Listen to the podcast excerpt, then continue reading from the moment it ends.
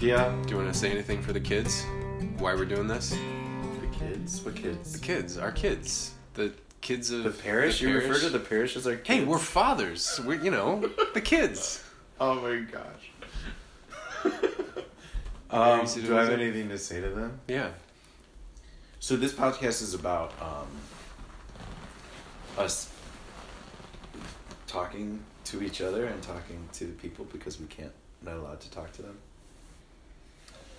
Yeah, because of the virus. Yeah. So here, this is a, a letter to priests by John Paul II. He says, "Dear brothers, you who have borne the burden of the day and the heat, who have put your hand to the plow and do not turn back, and perhaps even more those of you who are doubtful of the meaning of your vocation or of the value of your service. Think of the places where people anxiously await a priest, and where for many years, feeling the lack of such a priest, they do not cease to hope for his presence. Sometimes it happens that they might meet in an abandoned shrine and place on the altar a stole which they still keep, and recite all the prayers prayers of the Eucharistic liturgy. And then, at the moment that corresponds to the transubstantiation, a deep silence comes down upon them, a silence sometimes broken by a sob. So ardently do they desire to hear the words that only the lips of a priest can efficaciously utter. Wow. So much do they desire Eucharistic communion in which they can share only through the ministry of a priest, just as they also so eagerly wait to hear the divine words of pardon. Ego te absolvo a peccatis tuis. Well, that's a perfect passage. Isn't that good? Man. A lot of these letters are about telling that the, that the priest's primary job is to proclaim the gospel to the people. hmm And if he's not able to be with the people, part of him is like dying. Any thoughts? Yeah. Um, that I think describes the people's longing for the Eucharist and kind of it helps enable us to remember like yeah that we are for the people. You know the story of like Japan like in what was it? I think it was like the 1850s that Catholicism was completely banned, any kind of Christianity was banned and for about 250 years. But people who uh, were completely on fire for christ um, kept the faith going. Like this group of like 20 or 30 people um, that passed it on for like for 250 years. Um, and they kept it going without the sacraments. The only sacraments they had was baptism and then marriage because they didn't have a priest uh, But, they could. Oh, they could baptize, right? Yeah. Baptism by desire or you something. can baptize well and by another person like anyone could baptize oh, that's right. I forgot about that. boom and uh and then marriage because marriage the sacrament is between Hmm. like the officiants of a sacrament Yeah, is between couple, is the couple. i don't know if there has to anything to do with like the church needing to bless or witness to the marriage on behalf of a priest or deacon. But i'm pretty sure like they did marriage and baptism but they didn't have the eucharist because no priest they didn't have confession because no priest no anointing. Uh, Yeah. and so the first the first priest he was a french guy. His name was like Petitjean or something like that. And he came uh, and knew about this secret catholic community of like 15 20 people.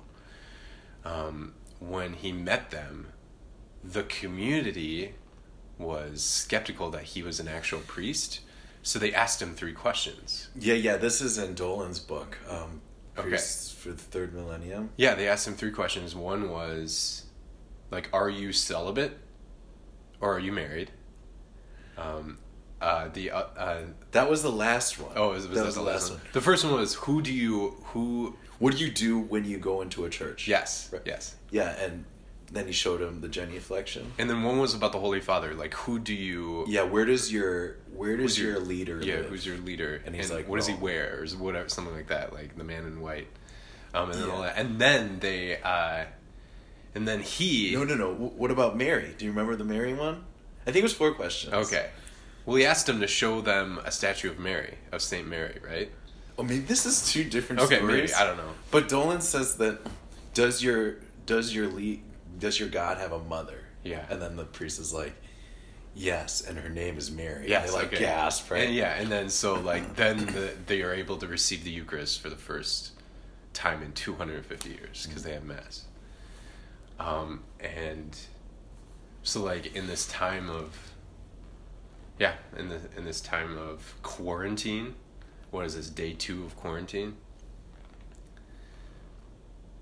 We can survive without the Eucharist.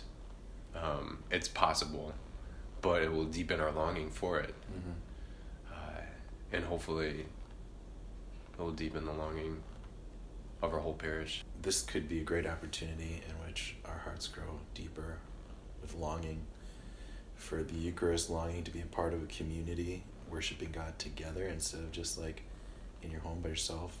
The the line that touches me here most in this reflection is at the moment that corresponds to the transubstantiation, a deep silence comes down upon them, a silence sometimes broken by a sob. What is what is the phrase uh, in?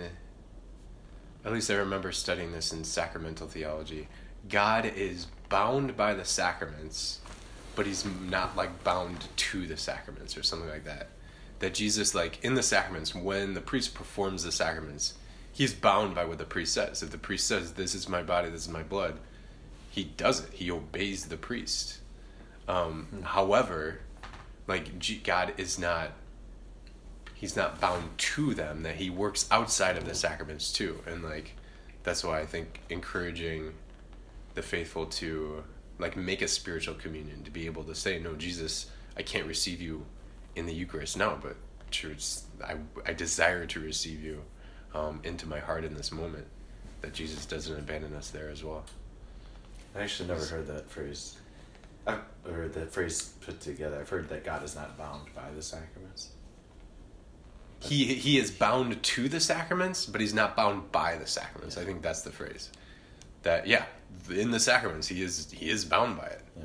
So for anyone who's listening, like look Anyone. look anyone all all of the Park Ridgians, uh, if you like you can look up on Google just like type in Catholic um, spiritual communion prayer, um, and because we cannot receive the Eucharist right now, um, that we can still make a spiritual communion, and it can be as efficacious if it's truly in in your heart and you desire it and you desire our Lord. So I memorized the spiritual communion when I was like in CCD when I was a kid. how's it go? It's short. A lot of them are longer, like Saint Alphonsus Liguori has this famous one, but this one's short, and I don't know if it was the saint who said it or if it was like in one of the books. But it goes, um, I wish my Lord to receive you with the purity, humility, and devotion with which your most holy mother received you, with the spirit and fervor of the saints. It's awesome. Cool beans. All right. Good Cool beans. We'll be trying to do this every every day just to reflect on the gospel or just to share some words, just to know that you are not abandoned. you are loved even though we can't come together at mass or in the church or do anything because of corona. But uh yeah.